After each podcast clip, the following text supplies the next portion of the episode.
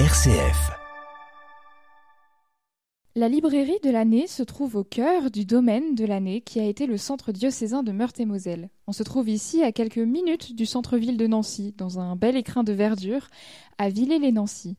En fait, on est en ville sans que ça ne paraisse lorsque l'on se rend dans cette librairie de quartier généraliste avec une spécialité religieuse. Et Anne Potier, eh bien, c'est une des deux libraires qui fait vivre ce lieu de culture. Et toute l'année, elle reçoit avec plaisir, passion et douceur les visiteurs qui traversent le hall de l'année. Ici, on trouve et on peut commander des livres de toutes sortes, de la BD au livre jeunesse, en passant par les romans. Et justement, ça tombe bien, parce que son coup de cœur de l'été, c'est un roman qui est poétique.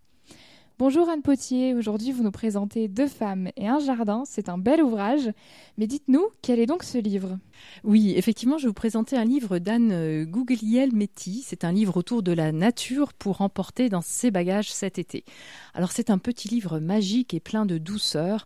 Ce livre évoque donc l'histoire de Mariette, la soixantaine, qui quitte sa vie de labeur à Paris pour une maisonnette dans la campagne normande dont elle a hérité d'une façon assez imprévue. Sa nouvelle solitude va être ébranlée par la jeune Louise qui s'ennuie à mourir dans ce coin de nature isolé où son père l'emmène à chaque vacances scolaires. Elles vont s'apprivoiser avec douceur au fil des saisons autour d'un ouvrage commun, le jardin de Mariette. Cette friche délaissée reprend alors vie et couleur à l'image des deux personnages qui y opèrent.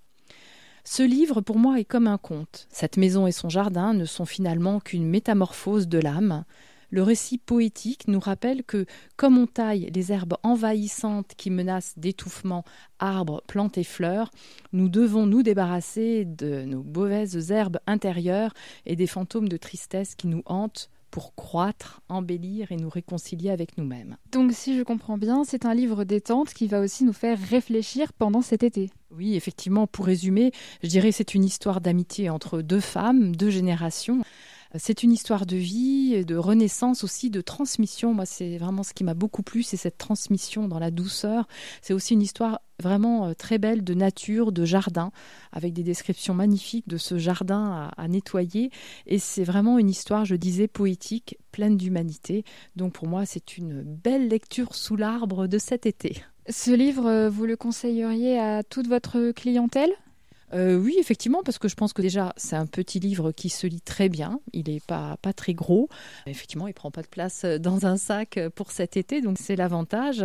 Et je pense que, voilà, tout style de lecteur, des ados, des plus jeunes, des moins jeunes, parce qu'effectivement, comme on est sur deux générations, une femme d'une soixantaine d'années, une jeune adolescente de 14 ans qui n'y connaissait absolument rien et qui tout d'un coup va découvrir euh, cet intérêt du jardin avec Mariette, la soixantaine, qui a donc hérité de cette maison euh, en Normandie. Je pense que ça peut être effectivement abordable euh, pour tout public. Qu'est-ce qui vous a attiré en premier pour que euh, vous choisissiez ce livre précisément comme coup de cœur?